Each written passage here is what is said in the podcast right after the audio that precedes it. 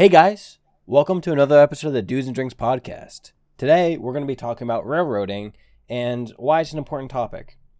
If you're new to D&D and or if you don't know what railroading is, don't worry, we'll give you guys a brief expl- explanation here soon. But before we get into that, let's get into uh, what we're drinking today. Today, um, I'm joined by Tyler and Brad. So, uh, Tyler, what are you drinking? I am drinking a Yuengling Flight, and then I will be getting an Oktoberfest after this. How are the flights? I've seen a bunch of advertisements. Flights are pretty good. Are they? They're they're, they're hmm. not bad. They're they're they're lighter than the normal Yuengling, but they're they're not like the the taste really isn't lost that much. They're not water like Miller Lite. Yeah, they're a little watery. Like you you you like you you definitely don't have a strong aftertaste. Yeah, I mean it's a it's a it's a light But- beer. So Yeah, no, I was I was, it's not awful. I was walking um my dog this morning, and the recycling gets put out for Thursday mornings, and I walked past one of my neighbors' houses, and their recycling bin was just filled to the brim with Miller Lite, and it, it's it's the first thing that went through my mind was, well, they're hydrated. But yeah, I kind of chuckled to myself and I kept walking. That was a lot of beer cans though. Like I don't know if they just are like beer or if that was just kind of like filled up over a period of time. Yeah. Anyway, um I am drinking a whiskey sour. Um I made it like over an hour ago because I thought we were going to start like an hour ago. But and so I'm a little deep into it already. But yeah, it's a it's a staple that I like to make. Um, I think I talk I think I have talked about them before on the podcast. I know Larry definitely has. Um, but it's basically just I think probably like two or three shots of whiskey, and then uh, a couple splashes of lime juice, a couple splashes of lemon juice, uh, splash or two of grenadine, uh, some simple syrup, all of that thrown in a shaker with some ice. You shake the shit out of it, and then um, you pour in a glass with more ice and throw the club soda in there after you're done shaking, because if not, it will explode. But yeah, pretty good. Um, Brad, what are you drinking? Yes. Today I have a wine. It's called Guardians Seprav. Sepravi. something Sapravi? Interesting. Something like that. Is it red or white? It's red. Hmm. I saw the label and I thought the girl on the front looked really pretty, so I got it. It's cool because she has a sword. Nice. She could probably kill me. Shit, She could definitely kill me. She has a sword. I don't. you.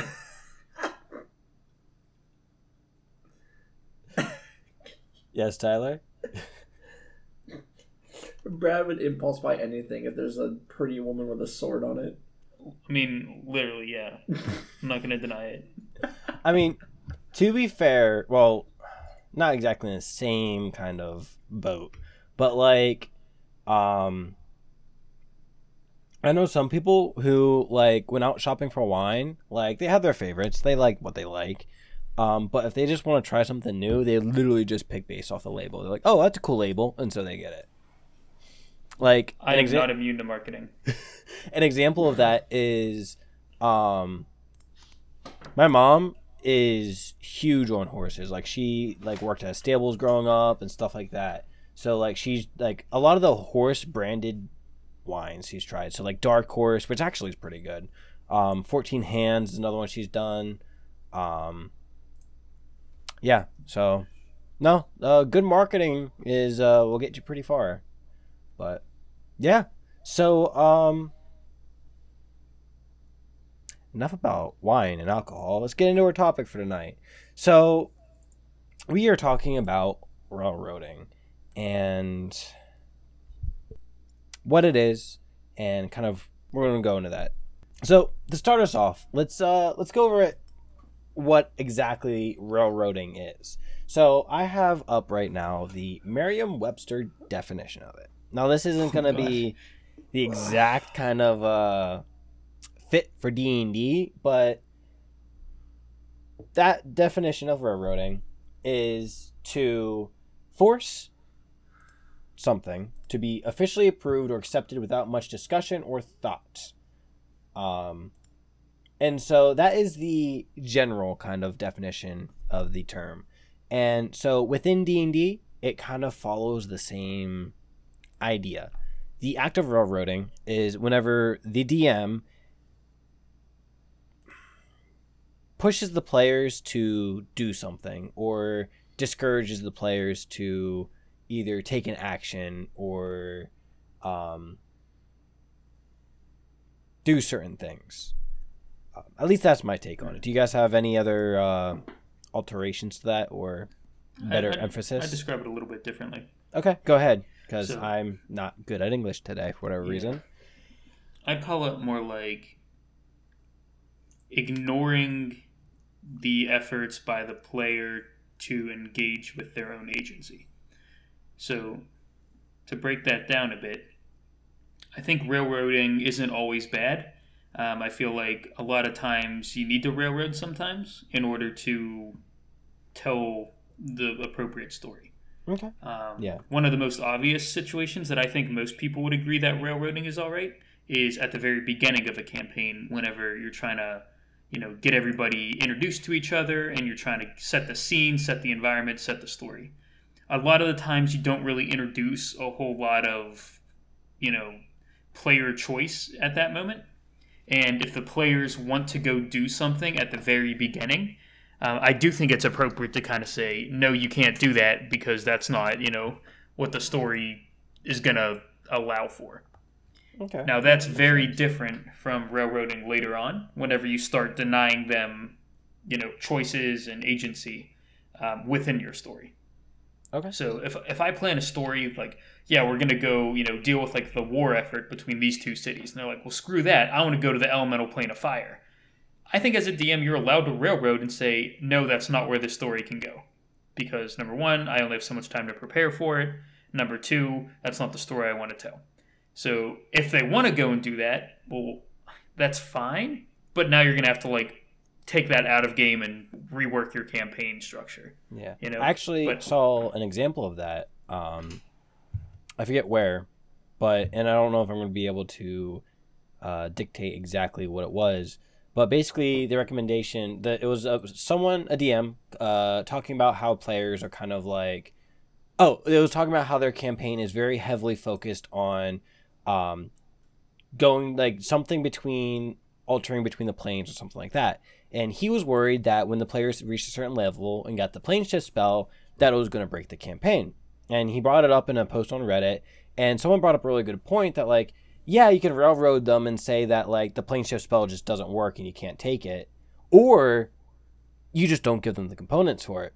Sure, if they don't want to plane shift to the plane of fire, yeah, go ahead. You can take plane shift as a spell. You just got to find a uh, tuning fork attuned to the plane of fire now. So that'd be a way to kind of mitigate and kind of railroad in a way that makes sense, if that makes sense. whenever it comes to railroading, you know, it, often gets like a really bad rap, but there are appropriate times to use it. So, other than you know the, the you know beginning of a campaign and the social contract type stuff, uh, bad railroading is either ignoring the player's actions or you know telling them they can't do things that would generally make sense. A lot of this comes down to that like social contract type aspect uh, which pretty much everything in D and D does really. Um, how how as a DM though do you make sure that your players stay on track so you don't have to take it out of game and tell them that no you can't do that because that's not what the game allows. Um, to put it in another way, how do you tell the party about things and make sure that they're aware what is important and what is not? So, as far as that goes, I feel like there is a kind of there is a balance because as players, whenever a DM is describing a world and describing different things within it, they tend to latch and I'm saying this as I'm as from a player's perspective, we tend to latch on to when the DM gets a little gets descriptive and kind of goes into detail, which I think is a bit of an issue because sometimes the DM likes to add detail into the world just to make it feel a bit more lively and feel a bit more kind of just to add a little spice to it, if you will. Um, and so I think being able to describe things in a way that is that makes it clear that something is important where something else isn't, I think is something that is important. But I also think that the DM needs to be able to turn the players away from something whenever they start when they if they latch on to something because you're descriptive the dm needs to be able to guide the players away from that if they get a little too focused if that makes sense Mhm. Yeah. So, whenever, as a general tactic, uh, whenever I describe something as a DM, your players go into the game and the situation with this expectation um, of what already is. And then you, as a DM, you're describing how whatever they're experiencing kind of like goes against that expectation. So, if I walk into a tavern, I don't need to really describe what the tavern is, what the tavern looks like, how the tavern works, because the players kind of already know that. What you have to do as a DM is explain why this particular tavern is interesting or different. So, obvious cases describe the bartender, uh, describe the people in the bar, you know, maybe describe some of the different types of drinks. All of these things are unique to this particular tavern. tavern it would be a total waste of time to talk about what the floorboards look like, what the tables look like, how it's lit. Like, unless it's important to describe those things, honestly, you could probably just skip over it. okay If I say you walk into a tavern, you have this picture of a tavern in your mind.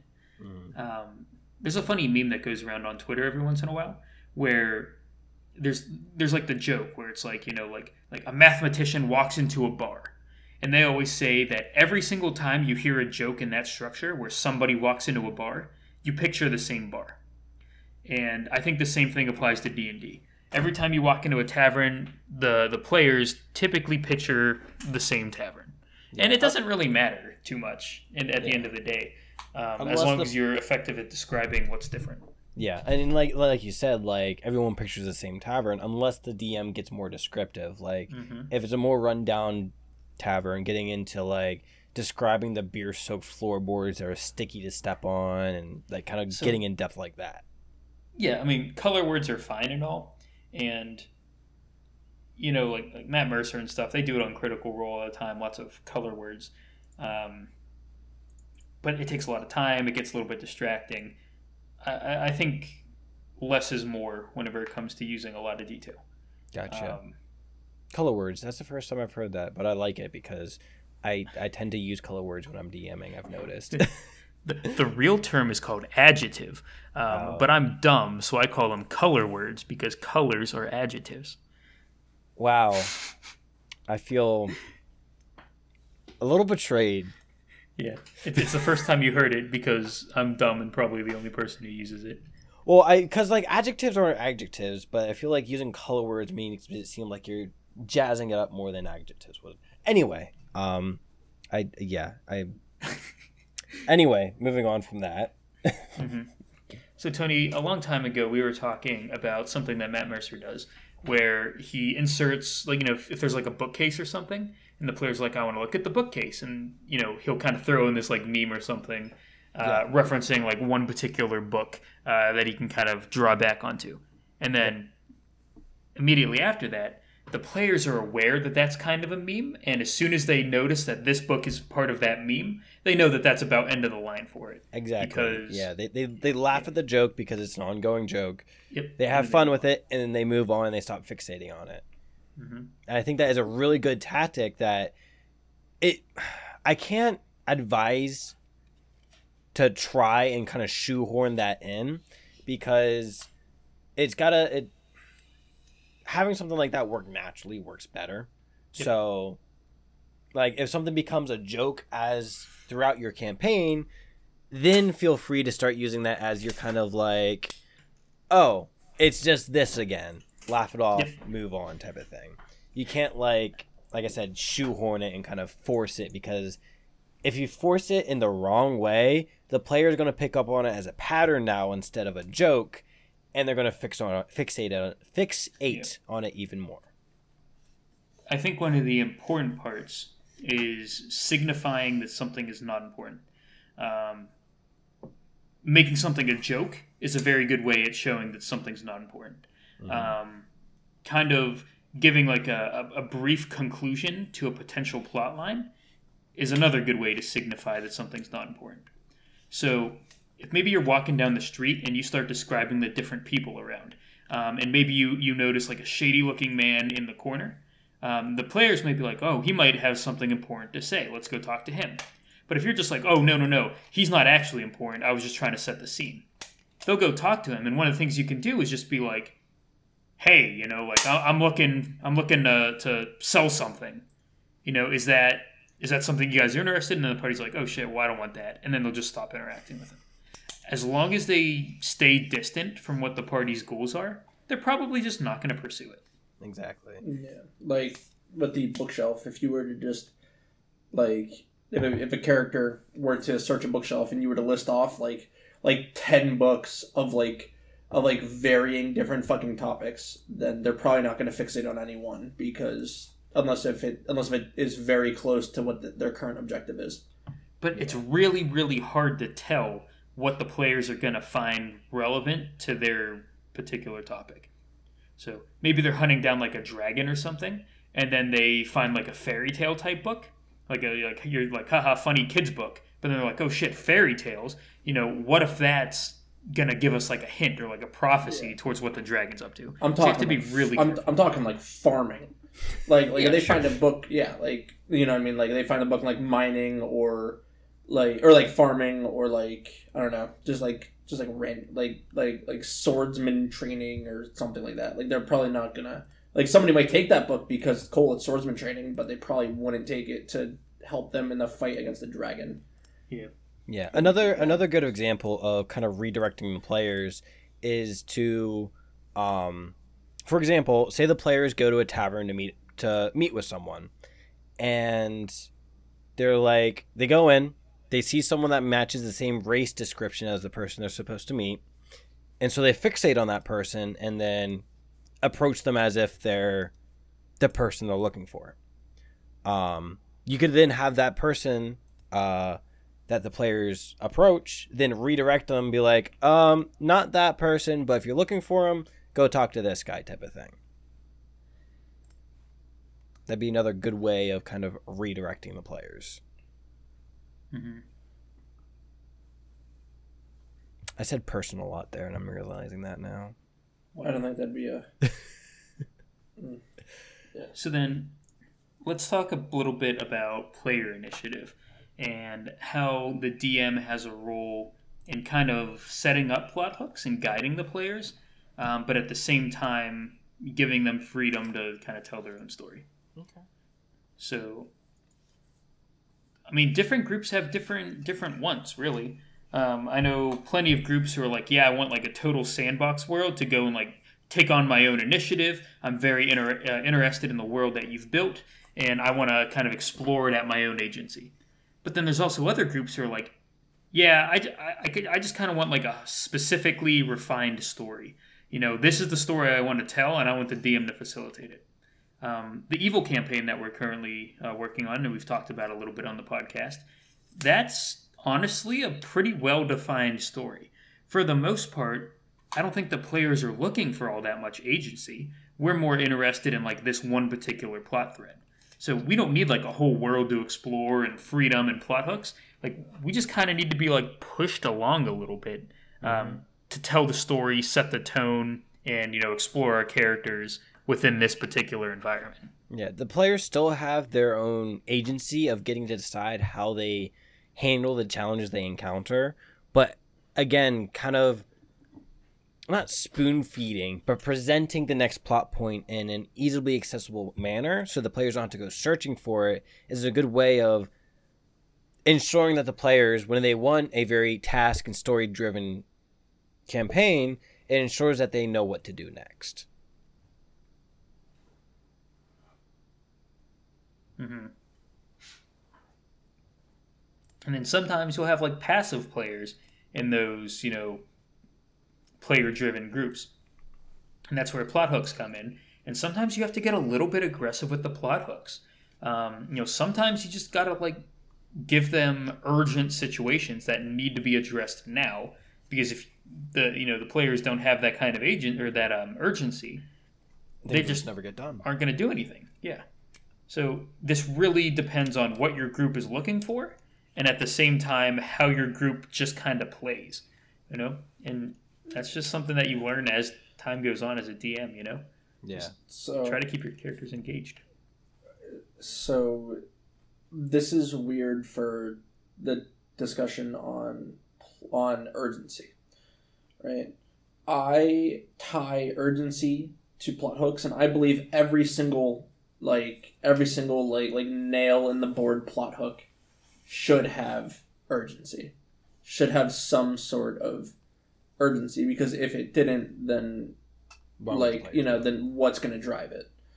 But like there there there's definitely ways for non-plot hook like non non-plot based hooks like just like adventuring hooks that aren't tied to the actual plot to not have urgency. Or to you know what i mean? So like i i feel like uh, i feel like a, i feel like every plot hook should mostly have urgency behind it of some degree I'd say for the most part, most of them will. Um, definitely not all of them, but you know, I'd say you know a little bit of urgency is really good because then that drives home like the decision of like, well, do we do this? Do we not do this? yeah And there's you know consequences to either of those. that I feel like that would also come down to um again the two type of campaign campaigns you were playing.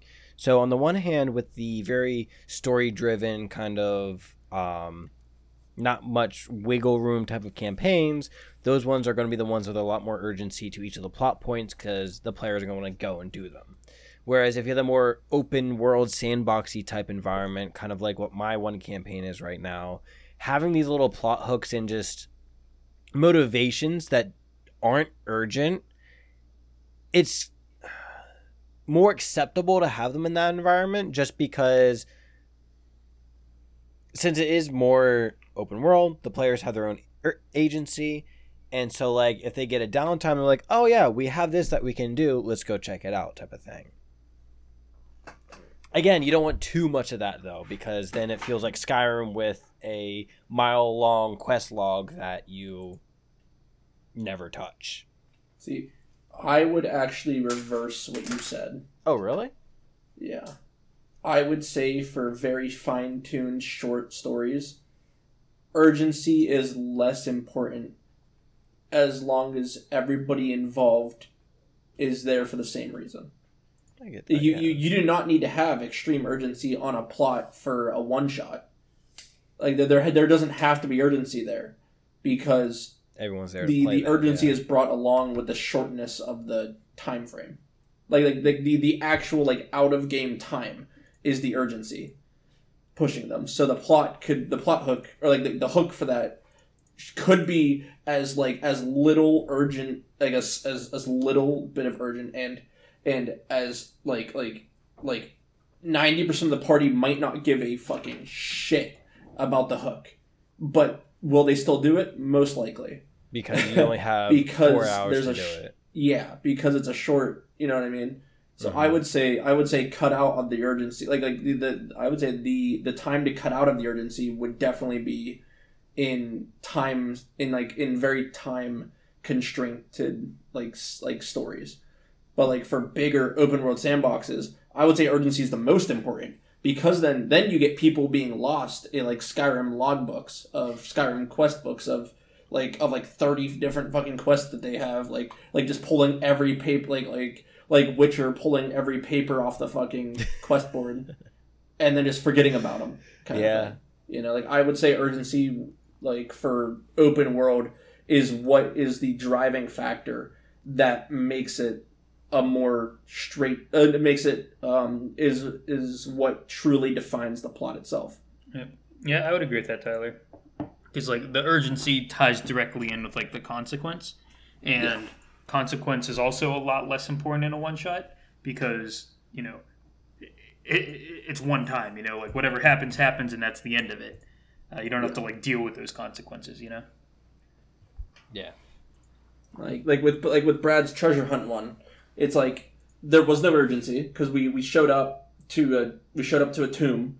There there really wasn't much urgency because anybody could have went in there. Yeah. and then there there wasn't much consequence because like we're we're raiding a tomb and we only have and like yeah like we're only gonna have our characters for this session so if we die in the tomb it's whatever you know mm-hmm. Yeah. like there's yeah so and, and it's not like there was much alternative either. Because if you didn't go into the tomb, well, guess what? We're not playing D and D today. So yeah like that that's it I mean No, yeah, that makes sense. So yeah, I guess So- the Yeah. Yeah. like like, te- technically both have urgency one is just in-game narrative urgency and one is out of game let's get the ball rolling urgency. Yeah.